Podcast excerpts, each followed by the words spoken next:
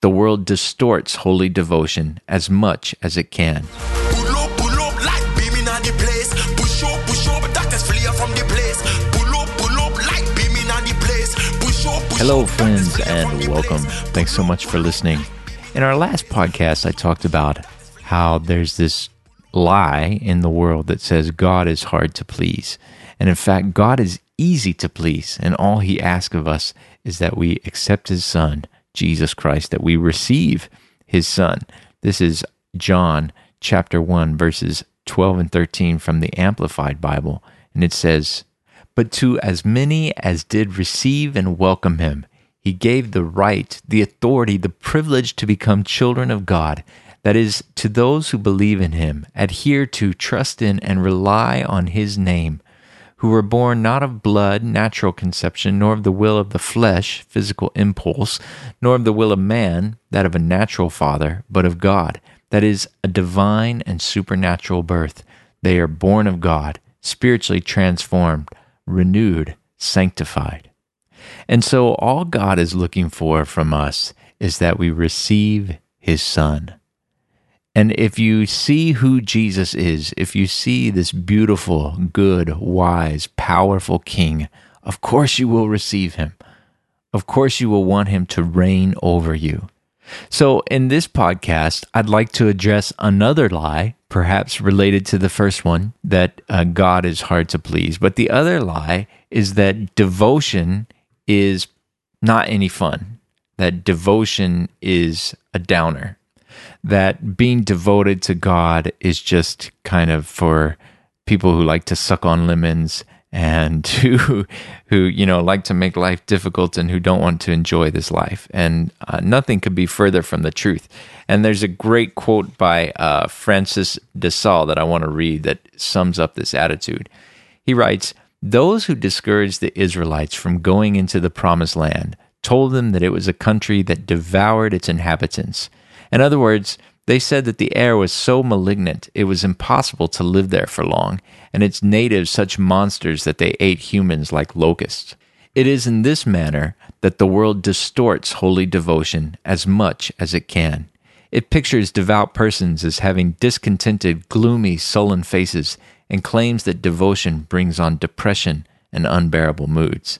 But just as Joshua and Caleb held both that the promised land was good and beautiful, and that its possession would be sweet and agreeable, so too the Holy Spirit, by the mouths of all the saints, and our Lord by his own mouth, assure us that a devout life is sweet, happy, and lovable.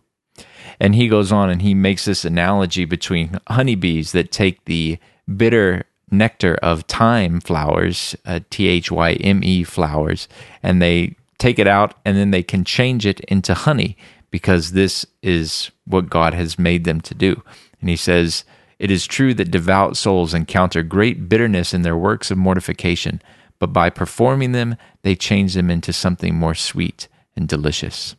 And he talks about uh, spiritual sugar and um, devotion is true spiritual sugar, for it removes bitterness from discipline and anything harmful from our consolations.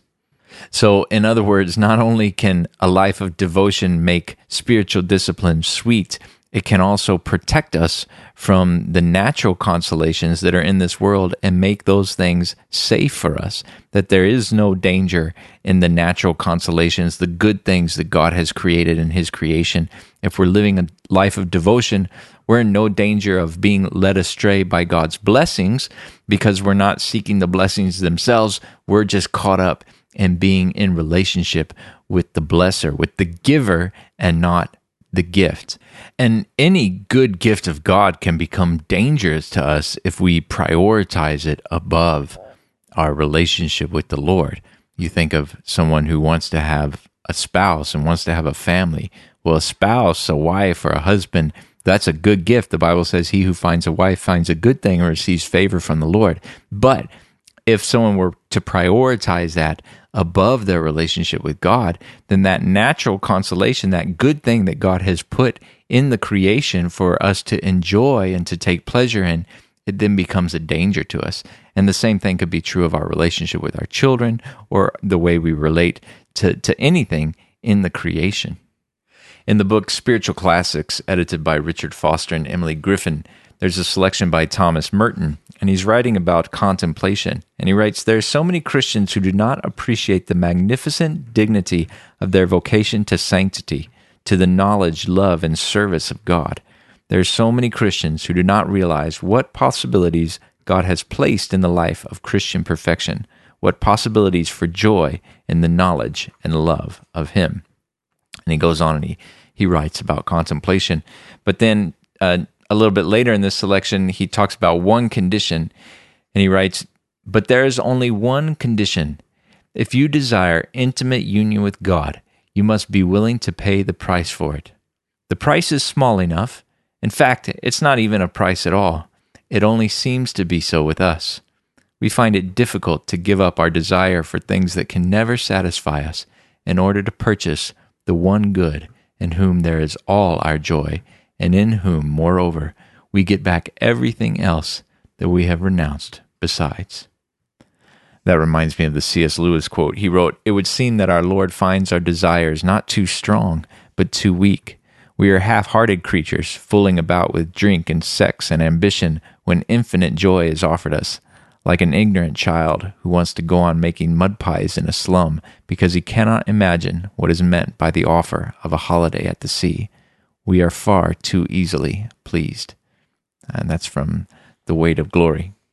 You know, Jesus said that He has come that we might have life and have it more abundantly. And we misunderstand what life is when we think that it's about having stuff and having stuff more abundantly. And this is the great tragedy of people who want to distort the gospel and use the gospel as a means of financial gain, like Paul talks about in 1 Timothy chapter 6, where God becomes a genie in a bottle or Santa Claus in the sky. And I use God to accomplish my ends. I use God to get the career I want, to get the life I want, instead of realizing everything I could possibly want is in Him. And if I have union with Him, I have everything that I could ever possibly want or need or desire, and to realize all of our longings are fulfilled in Christ. And so a life of devotion is a life of joy, a life of satisfaction. And that's different than a life of comfort and ease. I'm not saying it's a life of comfort and a life of ease, but those two things are different. And the world would try and tell us that the life of devotion is a difficult, painful life, when in fact, the life of devo- devotion is a satisfying, joyful life. In 1 Peter chapter 1 verse 8 Peter writes, "Though you have not seen him, you love him. Though you do not now see him, you believe in him and rejoice with joy that is inexpressible and filled with glory, obtaining the outcome of your faith, the salvation of your souls." In the King James Version, it says, You rejoice with joy unspeakable and full of glory. So we know Jesus told his disciples, In this world you will have trouble, but take heart, I have overcome the world. And we know that everyone has trouble in this life. No one gets through this life without having trouble. It doesn't matter what situation you're born into. In this world, you will have tribulation. But we take heart because Christ has overcome the world, and it's in our union in Christ that we enjoy overcoming the world as well where Paul says that we are more than conquerors, we're more than overcomers through our union with Jesus Christ. Praise God. Let's keep reminding ourselves of these things and dive into the bliss and the pleasure and the joy that is union with Jesus. God bless you. Thanks for listening.